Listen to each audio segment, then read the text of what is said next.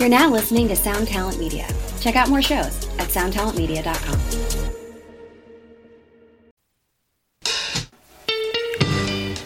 Welcome back again.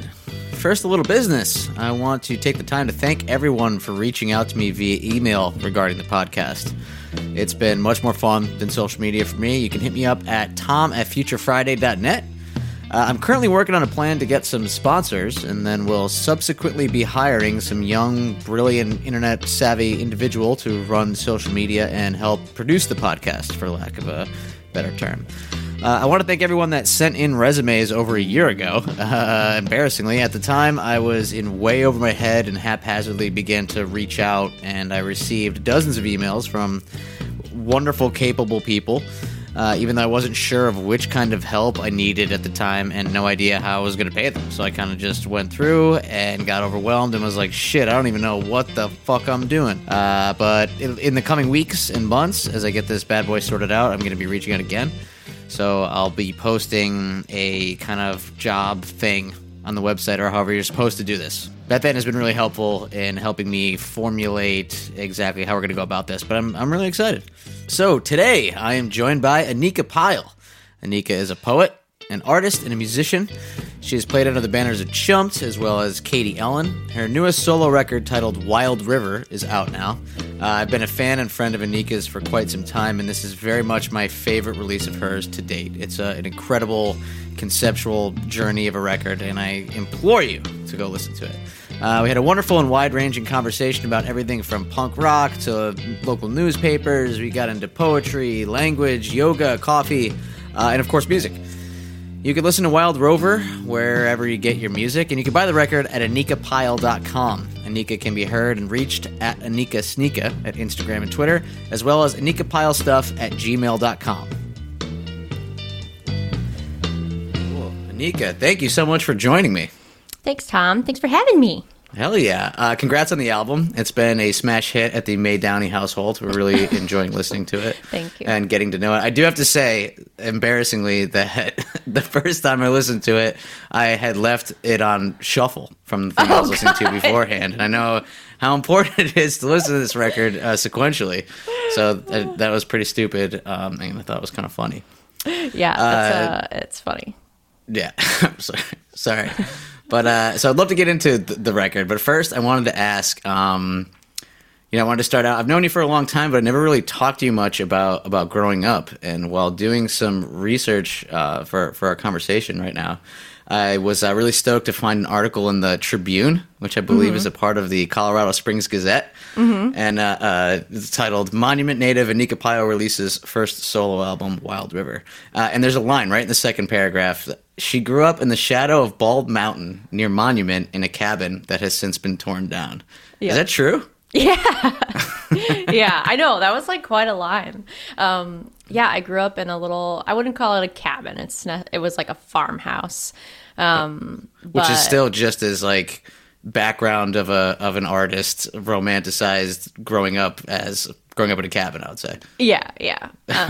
But yeah, Bald Mountain. So I grew up in Monument, which is right on the Colorado foothills. Like you can see Pikes Peak, the iconic Colorado mountaintop. Very cool. From where I grew up, and we grew up in like my address was South I-25, which if you've been on tour, you've definitely been on I-25 for sure. And because we lived right off the highway in the shadow of Bald Mountain. In the backyard was this little mountain called Bald Mountain, and I used to hike it, and antelope used to run around, in its base, and. I grew up in this little house. We paid $100 a month rent for 25 years. Wow. It was managed. It's technically on a land preserve, and they ranched cattle there. And the house is like a 1900s farmhouse that was a charming shithole and was basically sinking into the ground. There was like a 12-inch gap between the wall and my floor because the foundation was like just melting into this swamp basically. And after the deal was you can live there, we'll never raise the rent, but we won't lay a finger on the house. So at a certain point, after like almost 100 years of never touching the house, they deemed it unlivable. And so about 5 years ago now, maybe 6 years ago, they evicted my mom and then they tore down the house. And so Dang. When you go there, it's just like this huge cottonwood tree. Like, I'm talking huge, like people length in the trunk. It's a giant tree that was like my tree, and we had a tree house in it. And it's kind of sad. It's just like this road that leads to the tree, and then this pile of like what our life used to be. It's just pretty crazy. A foundation of, yeah, that's crazy, especially considering that it wasn't knocked down to be replaced with something new, you know, yeah. Like purposely it was knocked down because just to end it. It's almost like closing the book on it. It's, yeah. It's fucked up. I always wondered what it'd be like to grow up socially in that regard. So where I was from in Scranton is just a sprawling town that's a couple hundred years old. Everyone came over from Europe and various places and set up little neighborhoods and worked in the mines, and you know, there's just people everywhere. So what was it like if you wanted to hang out with some friends? Were there other people who lived near there, or did you guys have like institutions that did social stuff? Like, some friends told me about something, 4-H was like a place where you can go to a dance or whatever, shit like that. Yeah, I mean, so there was another house on the property that was occupied kind of off and on, and we did have some neighbors for a while that had two children, but they were much younger than me. My sister babysat them, but I didn't really have much of a relationship with them. So most of the time we were alone, and to get anywhere it was miles. So you know, there were like crazy times where we'd get snowed in, and I would get so annoyed that I would walk like the 1.5 miles in the snow to the county line road that was plowed, and people's moms would come and pick me up.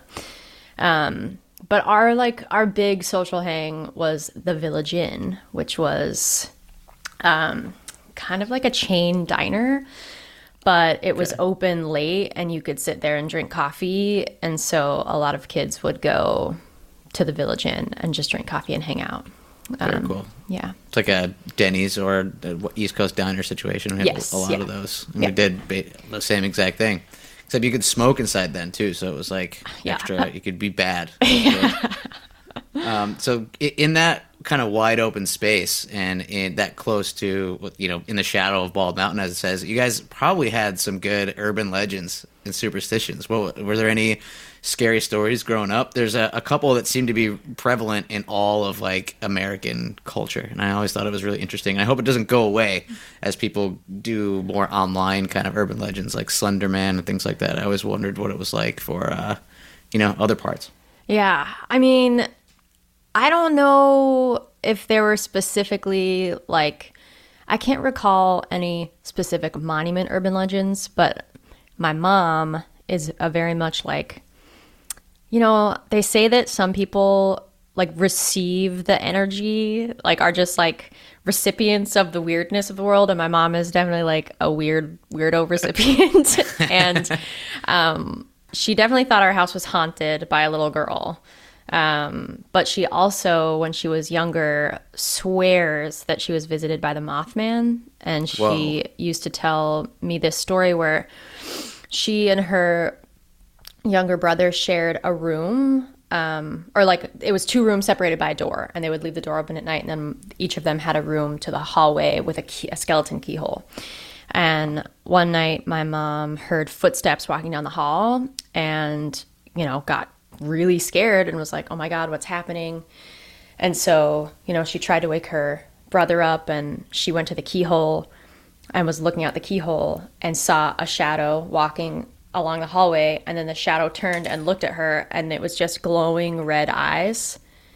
Nope. And, you know, she used to tell me this story when we were kids, and then we watched The Mothman Prophecies, like rented it from Blockbuster or whatever, and she had like a PTSD breakdown. She was like, this is the Mothman, like this is what happened to me.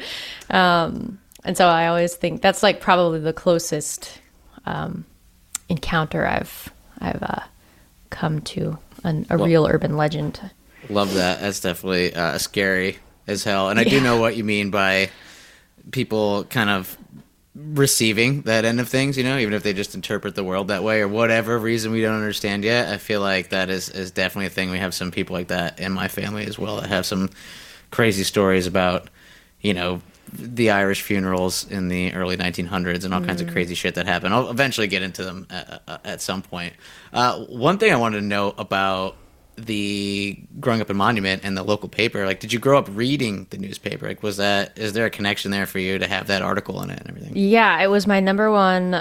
It was like the only press goal I had for the record was like, I really want to be in the Tri-Lakes Tribune because growing up, it was like, you know, we would, the news was not like it was today. It's probably still not like that in Monument. But yeah, you'd go to the coffee shop and get a little Tri-Lakes Tribune and read up. And sometimes your friends would like be like, you know, Eric Smith was, you know, the linebacker for the Lewis Palmer Rangers, and he really killed it on the Friday night game, you know, stuff like that.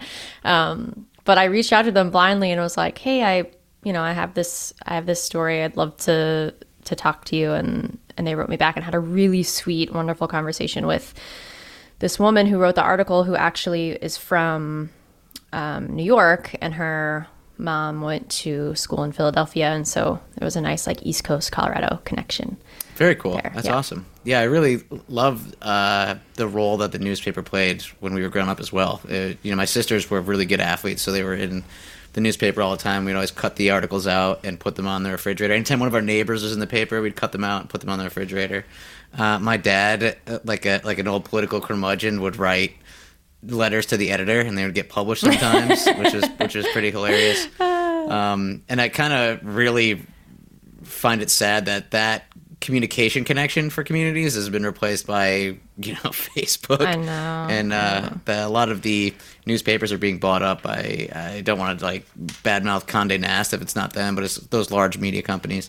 And Beth Ann worked for the Altoona Mirror and some other local papers, and a lot of her friends that I talked to a lot worked for newspapers. But one thing someone had brought up recently was that the only time I experience the local paper now is when someone sends me an obituary from back home, and it'll be like a digital one behind a paywall, and it's just so bizarre about it. And I think that one thing that contributed to people's kind of lack of context regarding the how much COVID has affected us is the lack of seeing community leaders who were, you know, succumbed to COVID, or were just people in their neighborhood that they know or knew dying from it because they don't have that local paper connection, don't have that obituaries kind of connection anymore. I thought that was really an interesting point, and also fucked up and sad. Yeah, that's too. That's that. I was listening to, I think, Hidden Brain, and they were talking about kind of how we understand, we exercise more compassion when it comes to things like death or tragedy if we can put a face to a name. And you know, part of the reason why I feel like there's a sort of lack of true understanding of the impact of COVID is because it's kind of just a number. It's this huge statistical number. And yeah, if we were faced with each of our local papers having to be completely dedicated to obituaries, we might be able to respond in a different way psychologically to what's going on. It's an interesting observation. Yeah, totally. It makes so much sense, you know, especially like there's a movement called the effective altruist movement, and I don't know that much about, but a lot of it kind of boils down to, all right, well, you can spend $30 on this charity, or you can spend $30 on this charity that buys mosquito nets for people who are affected by malaria in Africa. And it's very numbers based, and it's not that, I don't want to call it sexy. It's like horrible or romantic or just, you know, what fashionable, but it's like, yeah, your dollar can actually just save this many more lives because this many people are actually still killed by mosquitoes carrying malaria this year. And without being able to see the human part of it, we kind of don't associate it as well. Yeah. Yeah. So on that horrible note, wow. So you got into punk rock, I would imagine, sometime in high school while you're in Monument? When I was really young, actually. I was 8 years old. This is my, like, you know, wow. We always have, like, this punk rock come to Jesus story. Exactly. I was, 8, and, in heavy rotation at the time were Spice Girls, Alanis Morissette, The Verve Pipe. But my mom's boyfriend gave me Green Day's Dookie, and that changed my life. And also a jean jacket with a Corrosion of Conformity back patch on it. So I became a very cool 8-year-old. Wow, you had the starter pack of it. You were set for life on that. So that's my kind of like, from there, I feel like I always talk about that record and Green Day in particular because they're so melodic. I like, as a kid, I Googled I discovered the term melodic hardcore, and that became like my mantra. And I was like, it's like hard and political and like provocative, but it's melodic and we can sing along to it. And that's what I like. I'm a melodic hardcore kid. I love that. Yeah. So, then you obviously became a musician. I didn't want to spend too much time on the punk rock stuff because, you moved to New York, you played in Chumped, you're super involved in the punk scene. We toured together. Yep. You guys played fests. We would see you when you came through Philly. You already covered how you got into punk, your come to Jesus moment, so as you put it, that I really like. But I was told to ask, what happened to your Liberty Spikes? Oh, well, they were short-lived. I wish I could find this fucking picture. I remember, being in the bathroom being like, I really want Liberty Spikes. I had a Go Betty Go t-shirt and a studded belt, and I was like, this is the new me. I had dyed my hair like this awful mix of, it was blonde chunks in the front, and then it was a gradation of purple, blue, and green in the back with like brown. It was the worst, but it was just short enough that if we took a lot of hair gel, we could make Liberty Spikes, but they wouldn't last for more than 2 hours. So it was just very...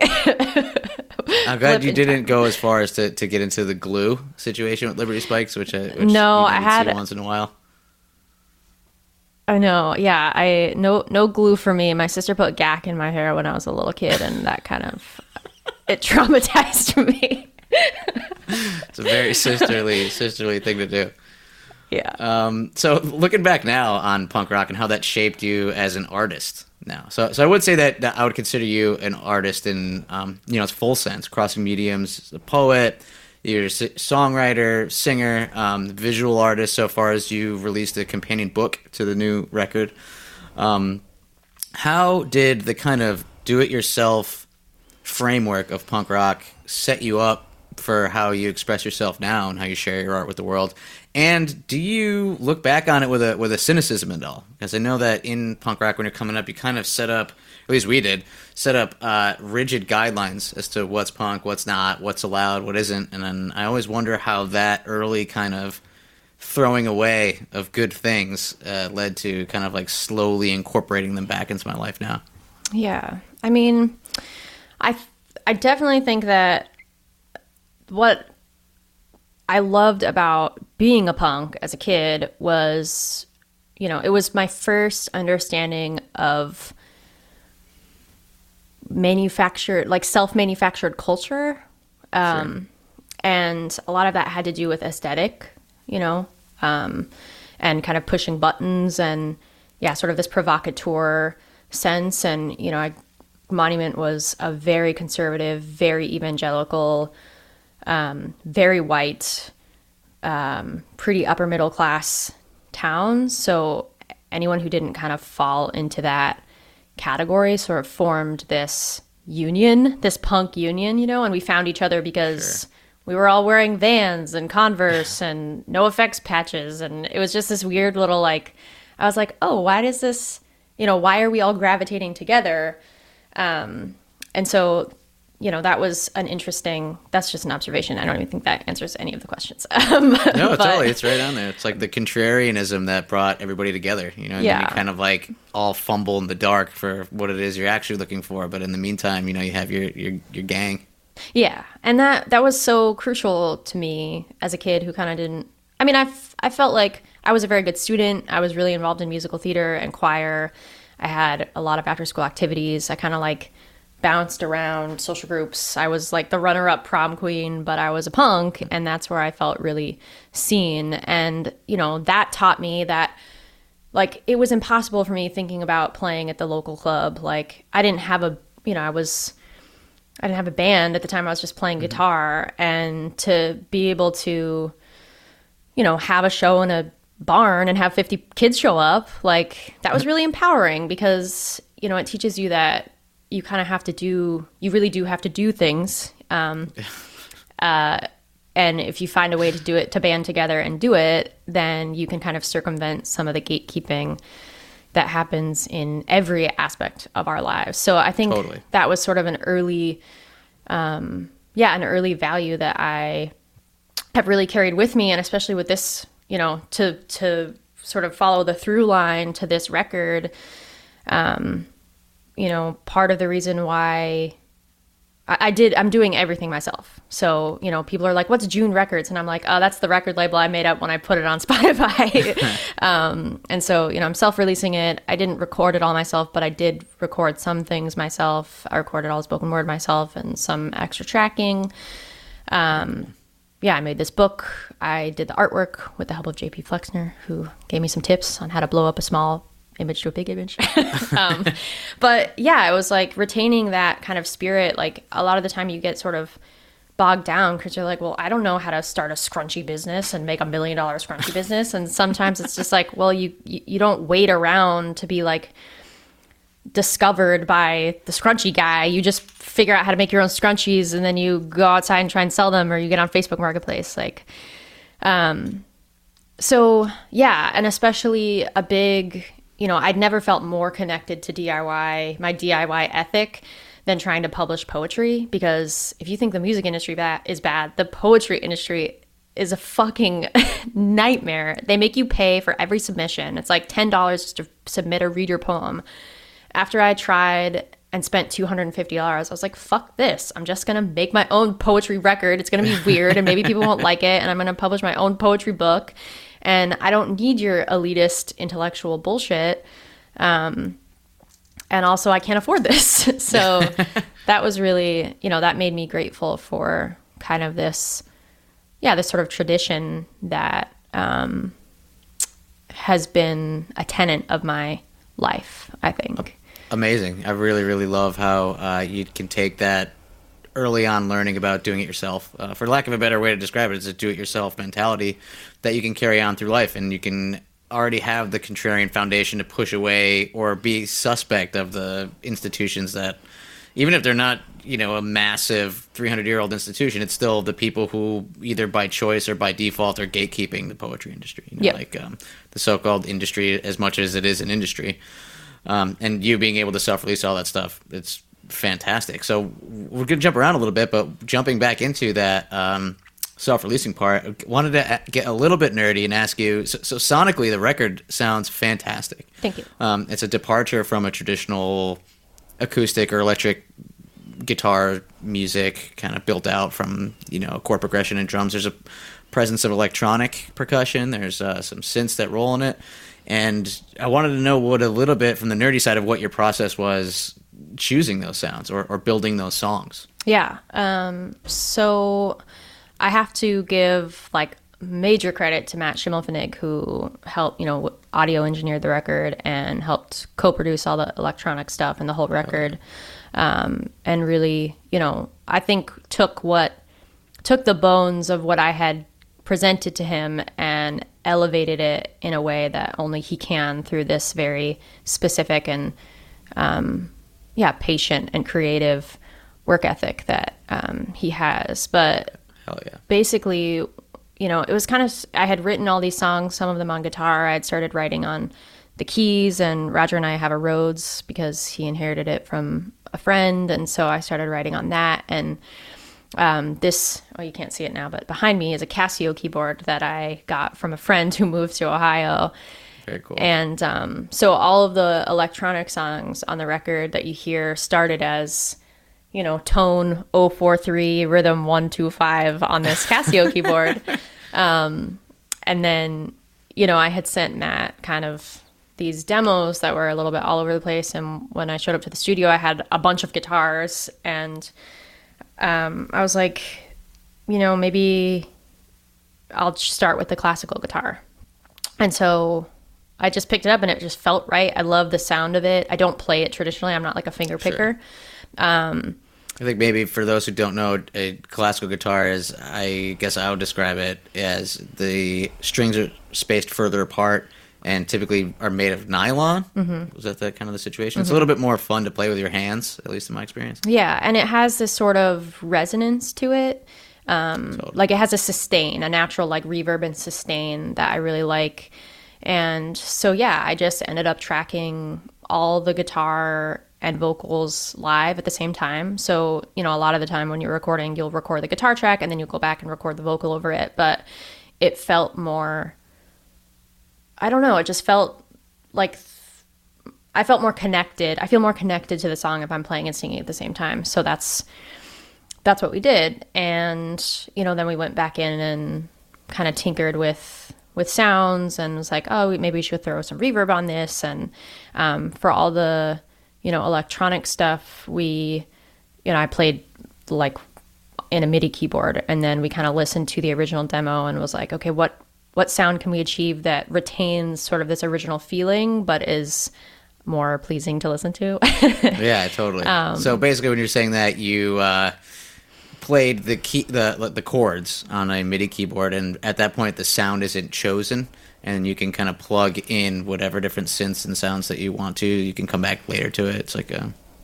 Yeah. Pretty cool. Yeah. But people don't understand. Yes. That, yeah. That's... Yeah. And the... Yeah. So the MIDI keyboard is just like... You can plug it straight into the computer. And then you put in... You play the chords and the notes. Yeah. And then you can kind of do whatever you want with it. You could make it sound like an elephant if you wanted. And... Yeah. And my favorite little... You know... I mean, it, yeah. There was kind of a lot of elements to it. Like... I tracked all the spoken word in the studio, but then just didn't like how it was delivered. So I went back and tracked it. I have an XLR, telephone microphone. And so I ended up tracking all the spoken word through the telephone, which also kind of lent this sort of like communicative feeling to it. Like I was leaving a voicemail for someone who's never going to get it. Absolutely. And yeah. And then I recorded like the shower for the last song, and Kaylee played some strings for the record, and Jeff Rosenstock played some saxophone, and I tracked some vocals at home, some additional vocals, and so it was kind of a work in progress. Yeah, very, very cool. Yeah. I really, really, again, like how it sounds. I love how it sounds. And I think that the choice to use the telephone brings a whole new dimension to it for me. You know, and it just, yeah, it's very, very cool. And speaking of, it is a conceptual record. Mm-hmm. I feel like a lot of times maybe it was this way for you in Katie Ellen or Chumped, and it has definitely been this way for us in the Men Singers before. And that is, while writing an album, it doesn't necessarily have a top-down direction at first. We're kind of writing songs that might be on people put on each other, put on mixes for each other, or might end up on a compilation, or it's doesn't have to be quote unquote on the record. When you came into this one, was it more of a top-down focus of exactly what you wanted to do, or the type of message and experience that you wanted to get across? Yeah, it's definitely was a very intentional arrangement of material. And, you know, it kind of, sometimes when you're in the creative process, you don't, you're called to certain things, but you don't know exactly how they connect. And, you know, so the title, I actually haven't talked about this at all, but the title of the record is called Wild River. And, you know, that has a bunch of different kind of significance that came together sort of after the fact. But originally I was in Brighton, I guess. That's the town on the sea with the boardwalk, right? Yep. Yeah. One of them. But it was, you know, we were on tour in Europe, and we were at this on the boardwalk, but it was closed because it was really cold. And so it was all of these like really beautiful rides that reminded me of being a kid and sort of like brought me back to this sort of like nostalgic time. And there was one called Wild River, and I was like, I took a picture of it and I was like, wow, this means something to me, but I don't know what yet. And that was the spring of 2019, winter, spring of 2019. And so I kind of sat with that for a while, and I was like, Wild River. And I started like, you know, like, what does this mean to me? What songs am I going to write about a wild river? Like, you know, think it immediately kind of took me to being a kid and like floating down the Colorado River or like trout fishing with my dad. And, you know, so that kind of just like planted a seed in my brain. And then in September of 2019, I was asked to play a show at the Free Library that was a presentation of songs and poems and how they're related to each other. So I started putting together some material for that. And then my dad died. And so I went home to Colorado pretty immediately and then spent some time there, and then came back and was like, I need to play this show. What am I going to do? And so, you know, in response to that, I kind of started writing a bunch more and kind of looking at the material that I had already amassed in a different light. And, you know, sometimes I feel like when he died, all I could do, everything was about him. Like everything was related back to how I felt about in my grief. And so it's like, even though some of these things weren't necessarily written in response to his death, they became so much like about that process for me. And so I put together this set for that show. I really loved it. It felt very much like an honoring of him and our relationship and that time and what I was experiencing. And that is what I went into the studio with. Wow. And somehow it just, as I was like putting the material together and thinking back on it and looking at all these like references, I was like, oh, it's called Wild River. Like, wow. What an incredible origin story of the record to be struck in that one moment on the boardwalk in Brighton in the UK. Not exactly know what it is yet, but being so deeply affected by it that it ended up rolling out into such a profound representation of yourself and an honoring of your dad and the processing of that you know, relationship and death. Like that's so huge. It's really cool. Thank you. And fascinating. I do gotta say, Brighton, what a cool place. Yeah, I know, right? That it's like a weird New Jersey boardwalk-esque Charles Dickens mashup in the UK. Yeah. It's a really fucking cool place. And it seems like shows are getting better and bigger there. A lot of people apparently move there from the UK, or from London, I mean. Yeah, it's cool. It's funny enough, the last time we were there, they had a game where you had to throw a baseball. And it was like 5 American people walking on the boardwalk, and we saw the game, and the British guys were throwing it horribly because they're not used to throwing a baseball. We all just went up and just all won the game in a row. That's really funny. Yeah, that was pretty funny. I love that we call the library in Philadelphia, the entire system is called the Free Library. It's kind of just like a badass notation, I think.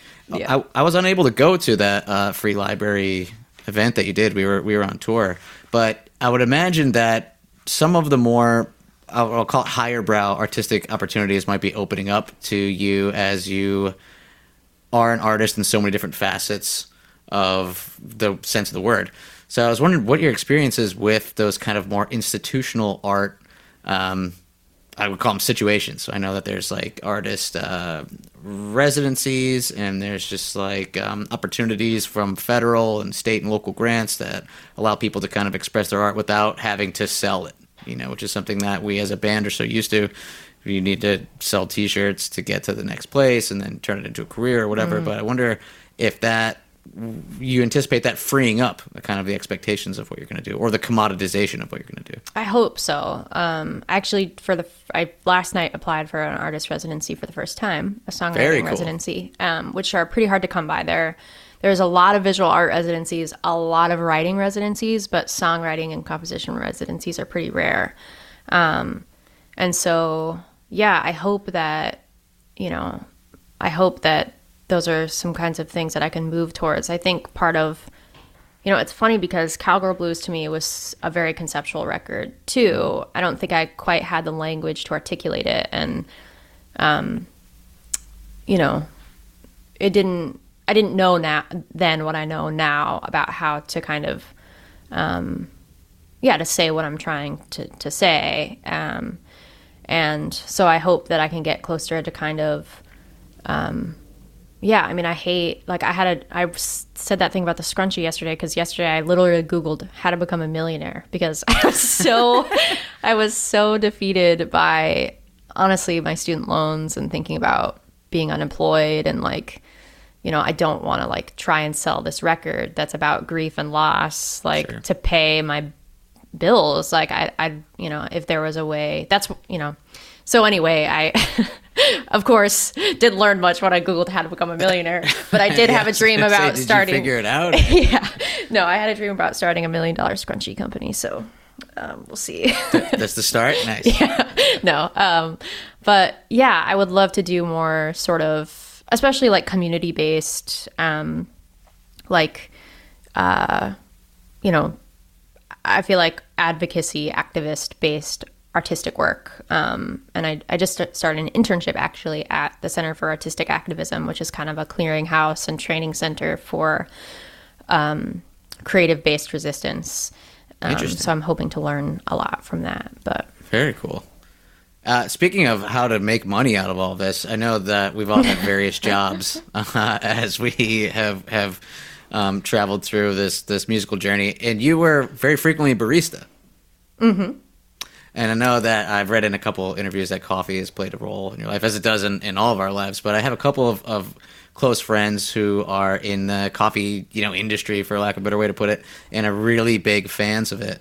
And I always liked the kind of social situation that presents itself as coffee shops. Like I'd always would much rather have gone to a bar, and now that I've gotten a little bit older, I really enjoy meeting somebody for a cup of coffee. Well, I did, but when that was more of a thing. But yeah. How do you think growing up or being involved in that scenario kind of informed the art?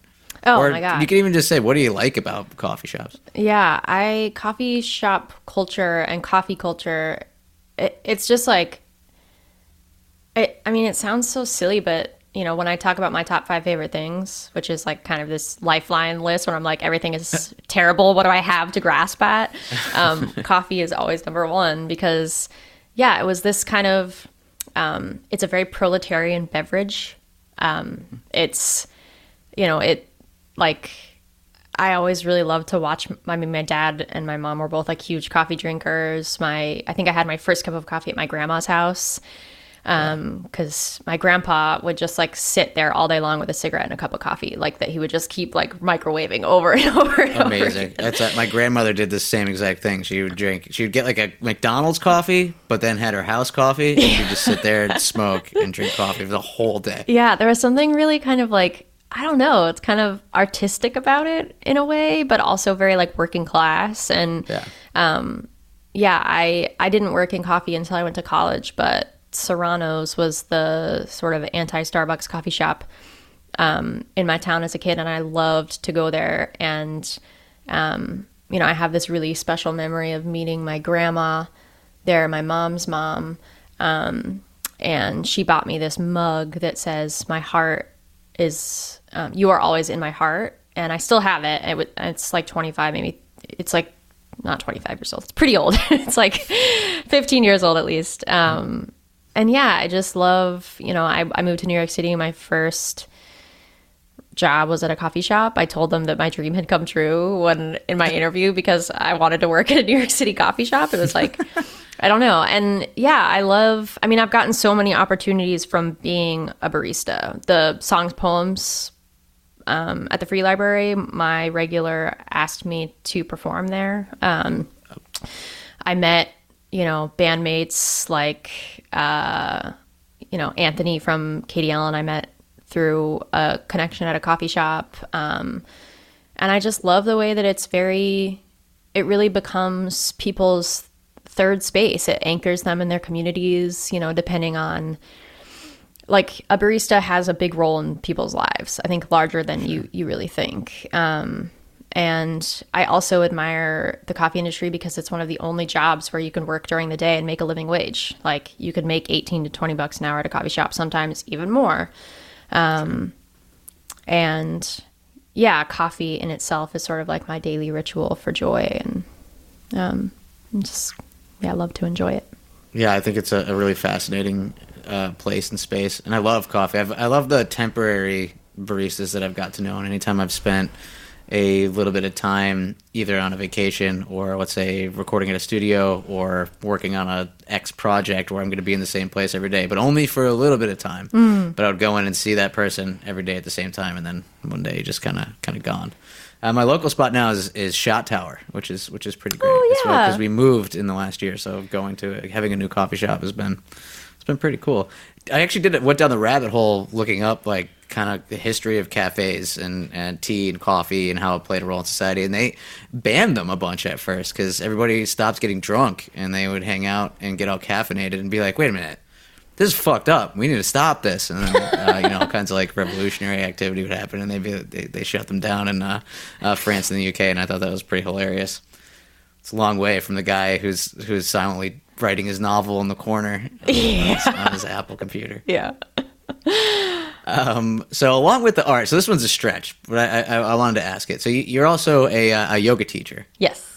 So along with being a poet, songwriter, singer, artist, and the rest, do you consider yoga a type of art? I've studied martial arts for a couple of years now, and I think it would be a stretch for me to relate that to any type of meaningful self-expression. I can see how some people be able to do it. For me, it's more of like a game. It's like learning about your body and being mindful of what all of your limbs are doing, and then like a gamified kind of like friendly violence of sorts. But as a yoga teacher, you're sharing the experience with people and also guiding them on the way, almost as if like a poem or a song would. Do you look at it that way, or have you learned anything from it? Definitely. I think art is such an interesting, elusive term, and yeah. I think so many things are art. I haven't really distilled my own definition of it. I'm constantly writing an essay in my head called In Defense of Art. It's always there. I'm always gathering things for it. But so this might be an evidential moment, but I definitely think both practicing yoga and especially teaching yoga is an art form. And something that is a tenet of art for me is being connected to something. Experiencing art or making art is being connected to something that feels larger than yourself, that you can lose a sense of time doing. And when I'm practicing yoga, I'm, connected to this very long ancient tradition of spirituality and movement. I'm, It's an art of active listening, because if I'm being guided by a teacher, I really need to be present with their instruction, but also really mindful with my own body and my reaction. And so I'm not thinking about what time it is, if I'm hungry, I'm focused on sort of these micro movements of spirituality and also physicality. And when I'm teaching yoga, it's so much like writing a song or poem, because, you learn different sequences and the way that certain movements affect parts of the body or people's, I guess you can't necessarily predict how a movement is going to affect someone, but you can, you have to mindfully sequence a yoga class so that people are getting out of it what you intend for them to get, and also that you're protecting people.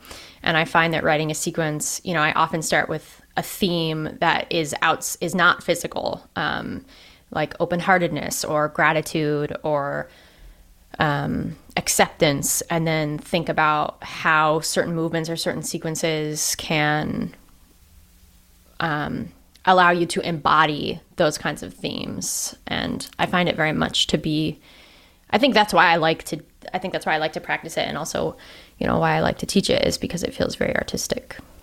Absolutely. I think there's a couple amazing things that you said there. One of them being just to focus on yoga. It's something that I practice probably twice a month these days, not too often, but I did it at first to get better and more flexible in jiu-jitsu. So I was able to, move around more, and then discovered something that I was very cynical at first about, and that was what you talked about, and that's intention. So you may have intention for other types of exercise to get stronger, to lose weight for some people, to just because it feels good. But in yoga, you really can bring in a spiritual intention, like you mentioned, acceptance or forgiveness, and you can actually kind of be mindful of that while connecting it to your body. And I think that at first was so cynical about it, and now have really accepted that it is not only possible, but it's extremely helpful and a really cool thing. Mm-hmm. And just to throw back to a second, you had two, I think, maybe it was more than two, but there were two kind of hinges when you were defending art before. And one of them was that it connects you to something that you feel larger than yourself, what this activity or whatever you're doing, and also that it changes your perception of time. Mm-hmm. Mm-hmm. So that's one that I had never heard before. I think that's really a profound thing to say, because you can kind of take anything that you get into that flow state with, or anything that you're extremely passionate about, as long as it's not hurting someone. Yeah. Like even video games for someone can be, an art and fulfilling for them. And I think that in our particular situation in America at this moment, everything is so commodified that you can also almost feel guilty for doing something that you enjoy that changes that. So someone who may play video games for an hour or 2 hours or whatever, and then be like, "Whoa, I should have been working on my scrunchie company," or whatever the thing that the America would be saying. And I think that's a really big, really cool way to look at art as a way to make your life more fulfilling. So yeah. I'm going to borrow that defense from you. What do you? What are your hopes for the record? What do you see it doing for people, or becoming popular, or setting off new connections for new opportunities? Well, I wrote down some intentions before the record came out, and I have the benefit of being able to read them because they're tacked onto the wall with it sticky right now. Nice. But they were help people relate to their loss, hold space for intergenerational trauma, and create a vessel for reimagining failure and success. And you can never, when you make something and then you share it with the world, you can never control how it's perceived or how it hits people. So, I can intend all day long, but I'm not sure if that's how people will read it or experience it. It seems as though, from some of the things that people have kindly shared with me, that maybe some of those intentions are ringing true for people. I really wanted to just kind of honor my dad and the idea of loss in general. I have some secret, it's hard to set intentions that I just have no control over, I or seem sort of self-serving. But my, I secretly would love to be invited to do a tiny desk. Oh yeah. I secretly would be amazing. Yeah. I would love to, I hope is that, I'll maybe have more opportunities to work in the medium of writing and have some poetry or essay related opportunities. But those things I can't, it's hard to, It's disconnected from. There's a saying in yoga, it's karma phala tyaga, and it's you have the right to your labor but not the fruits of your labor. So I try not to focus on the fruits too much and think about, those are blossoms that can happen once I've built a really strong branch, and if they never do, then I'm not disappointed. So absolutely great. I think it's a great way to look at those expectations, because I also, maybe in a woo-woo sense, believe that if you do build the branch strong enough, or whatever analogy suits it, that the flowers will come. So eventually, people do experience complete disaster and failure in all the personal and material senses of the words. But if you build something strong enough that it is intentioned that way, that it's more likely to happen. You're definitely increasing the surface area for luck, essentially, if you do that work in the beginning of it. I know nothing about the poetry space. I think it's a super fascinating world.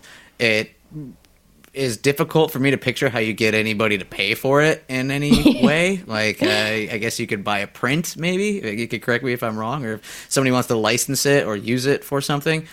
Growing up, one of my best friends was a poet, an amazing poet. He was really good at freestyling, and he loved hip-hop music, and he did spoken word poetry, and he was extremely animated about it. And we would go to these poetry readings at an art house downtown. He is he since passed away 2 Octobers ago. Aww. But he was like the only vector I had for the poetry world, and it was super fascinating because once in a while a professional poet would come, and they were always the biggest fucking weirdos. In particular, there was a couple of like dudes that would come that were like what I would later come to find probably like Kerouac-esque or whatever. They were really kind of just like, you know, take out a flask in the middle of telling a poetry. They're probably just like trying to get laid or something. But that whole world was like, I don't know, it was really fascinating. There's parallels to it in music, but I just wondered what it's like. You said you jumped into it and tried to figure it out. What is it like? Well, I would say I jumped into it in the sense that, like, you know, I think it's probably like, if I knew nothing about how to do anything in music, I would probably start by writing some songs and trying to get signed to a record label, which is not, okay. I wouldn't advise that route for most people these days. And, you know, so I think I was like, oh, well, the only way that you get, you know, you get published in literary magazines, and that's how you get book deals. Okay. And so, you know, just like, which now I'm learning is not the ultimate goal, but, you know, if my, you know, secret intention is to have a book with my name on the spine and have an advance of $10,000 or something, then, you know, I'm like gonna follow this particular path. But I learned quickly that that's not the path that I want to follow, and that you know, I look at someone like Rupi, I don't know how to pronounce their last name, Rupi Kaur, who wrote Milk and Honey, which kind of like revolutionized the modern poetry world. And they self-published a book and then basically really grew an online following through Instagram. And then, you know, after having self-published this book, I think I'm trying to look at the book on the shelf and see who the publisher is. A huge publisher, Simon & Schuster or something, you know, picked up their book. And then from there, you know, they had gotten a lot of speaking opportunities and sort of art direction opportunities. And that's an interesting path because it's very much like grassroots, and then, you know, kind of gets validated by the industry people. And I'm not exactly sure what my route is in poetry, but I think part of, you know, I feel grateful to be operating sort of in a poetic sense in something like the indie DIY music scene, because a lot of people are really afraid of poetry and don't know how to approach it as a medium. And, you know, I would add an intention to my intention list that maybe this record, if it reached people, could help folks who feel kind of scared of poetry be able to approach it in a way, because I look at some poems and some poets in a life-saving way, you know, in the same life-saving way that I look at songs and some music. You know, we all, I think, just like we have our come to Jesus moment, we can have our like this song saved my life moment. Absolutely. And I have like this poem saved my life moments too. So amazing. Yeah, I also think of poetry as, so I always talked about how playing acoustic guitar for me alone and spending so many long years playing in a band that's really loud band that you can kind of hide behind all of that, and then playing an acoustic guitar and singing is extremely vulnerable. And then on the next level of creating a type of music with just words and the way that they interact with each other and resonate with people is extremely vulnerable. So that's, yeah, I think there's a space there for poetry, and how it's done for me has really changed the way I think about some things. But as an art form, it is you know, it's hard. Mm-hmm. Yeah, it's very exposed. Totally. So before you go, we're getting on to an hour here, and I thank you so much for joining me. I wanted to ask, there's some French on the newest record. Did you study French in school? Oui, j'ai étudié un peu de français. Amazing. J'ai oublié basically all of it. That means I forgot most of it. But I wouldn't say that's not true. I have retained a lot. But yeah, I studied French I don't know. It's like a weird little kid thing where I was like, ooh, I'm 8 years old and I want to learn French. So I like bought a French dictionary from, you know, Barnes and Noble or whatever, and just started learning vocabulary, and then studied in middle school and high school and college, and was, I would say like, I would say I'm elementary conversational now. There was a point in which I was like dreaming completely in French and, sick. Navigated my way completely in French. I lived in West Africa for a little while, and I was traveling in Togo, and, you know, they speak native dialect or French there. And me and a friend had crossed the border. We're trying to meet friends. Our cell phones didn't work. We had no fucking idea where they were. And all I could do is try and navigate this taxi cab driver completely in my French speaking skills. And somehow we got from the border of Benin and Togo to the center of the city, to this tiny ass little cafe that was selling beer and frites. And that's incredible. I think at first he accidentally took us to a brothel, and then I was like, this isn't it. There's one word in that dialect that was too close to another one. And then miraculously I was like, I think it's on this road. And so we were driving down the road, and then like saw our friends sitting outside this cafe, and I was like, you know, stop, please, those are our friends. Oh yeah, what an empowering experience. And I think that studying a language, I studied Spanish in high school and college, and from working in kitchens and some other jobs, and got pretty good at speaking it, like at a basic conversational level. And like when we go to Spain and when we go to Mexico, it's very easy to get along, and it's wonderful. But the coolest thing I think is how it unlocks parts of your brain, unlocks parts of communication, and it is just so essential to worldview. I often wonder if language isn't actually the way that we communicate the thoughts in our head, but becomes opposite. Like the way that our thoughts in our head come from this agreed upon kind of contract that we have with each other, that the words are going to reflect certain ideas or nouns or whatever it is. And I think that's really important for people to learn them. And I wondered if learning that French kind of opened up your perception or understanding of English, and are able to kind of make poetry a deeper art. Yeah, I think, you know, I have been lucky enough to travel so much based on, you know, music and being willing to give all my money away. And and so, you know, I've been able to learn a few languages, like, or learn words in a few languages, and I definitely have the biggest grasp on French, but learned, you know, a Ghanaian dialect, Twi. I took a Twi class, and I lived in Italy for a little while and learned some Italian, and I really love to speak German, like the few words I know in German. And God, I love German so much. Yeah, I think that different languages, because they're born in different cultures, have this understanding of communication and kind of experience. And so, you know, I remember when I was living in Italy, I was woofing and working on an organic farm, and we were building a fountain. And the farm we were working on was like, they were total hippies artists, and the man who was sort of like constructing us to build this fountain was a restoration painter, and he was like, we have to it's not just building the fountain, it's realizing the fountain. That's like not an Italian accent at all. I'm sorry Vittorio, but he used this word, realize, and it was like, it's more than building, it's more than constructing, it's like, it is poetically, like, yeah, like envisioning this thing that comes, you know, to build, like, has kind of these connotations of like strength and muscles and putting blocks on top of blocks, but to realize has sort of this like emotionality to it. And sure. Yeah, that's like a big example of, you know, how sometimes finding the common word between people who speak different languages can really open up your understanding of experience. Absolutely. It's very cool. Very beautiful way to put it. Thank you so much. And thank you so much for coming on. Thank you, Tom. This is great. Hell yeah. What? How can people reach you? You can find me on Twitter and Instagram at Anika Sneeka. That's Sneaka. You can find me on Patreon, patreon.com/AnikaPyle.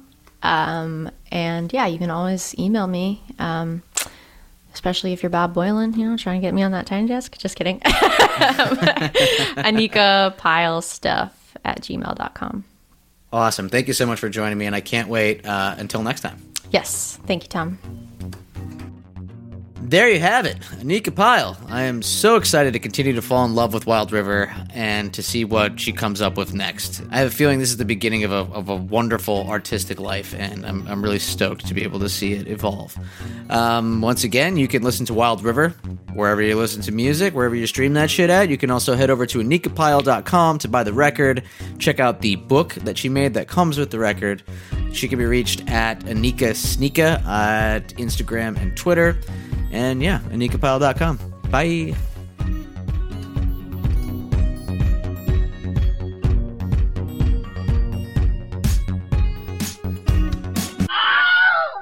Hi, this is Chad Nicefield. And this is Justin Press. We're the host of Making Waves, the Shiprock podcast, a part of the Sound Talent Media Podcast Network. We're inviting you to sail away with us on an epic journey in musical enlightenment. Every week, we bring you only the best artists in rock music and discuss everything from the cruise to the stage to the saga of being a professional recording artist. We'll have lots of special guests along the way, so tune in every week. Your stateroom is available every Monday morning, so welcome aboard.